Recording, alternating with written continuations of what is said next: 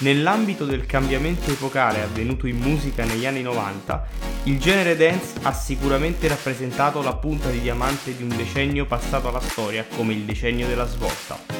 L'immortalità della dance anni 90 è testimoniata dall'onda lunga del suo successo, fenomeno che non a caso è arrivato fino ai nostri giorni.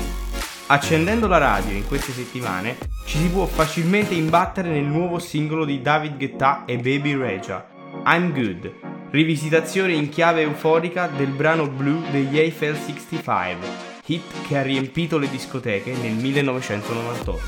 Se Blue è un pezzo nato soprattutto per far ballare, pur descrivendo uno stato d'animo attraverso un colore simbolico, I'm Good è un omaggio evocativo al brano originale che tocca picchi elevatissimi di esuberanza. Il singolo di David Guetta e Baby Regia è tuttavia solo l'ultimo esempio di come la dance anni 90 sia vista da molti artisti come genere da cui poter attingere. Tornando indietro di un paio d'anni, troviamo infatti 1990 di Achille Lauro, album che ripropone sotto nuove vesti vari successi della dance anni 90, prendendo ispirazione da loro, ma rimodellandone il senso e il gusto in un'ottica meno spensierata e più drastica.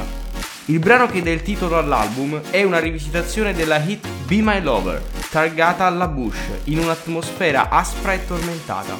Nell'estate del 2000 è stato il turno di Fedez, che in occasione dell'uscita del singolo Bimbi per strada ha scritto un testo per Children, brano strumentale di Robert Miles che ha scalato le classifiche nel 1996. Ad illuminare invece l'estate del 2021 ci ha pensato Dua Lipa con la sua Love Again, brano energico e sensuale nato dall'impronta di Your Woman, successo del 1997 di White Town. Grazie all'ulteriore evoluzione della musica elettronica e al richiamo nostalgico di un periodo iconico, la dance anni 90 è tornata ad imporsi prepotentemente come fenomeno di massa e occasione di successo per artisti italiani ed internazionali.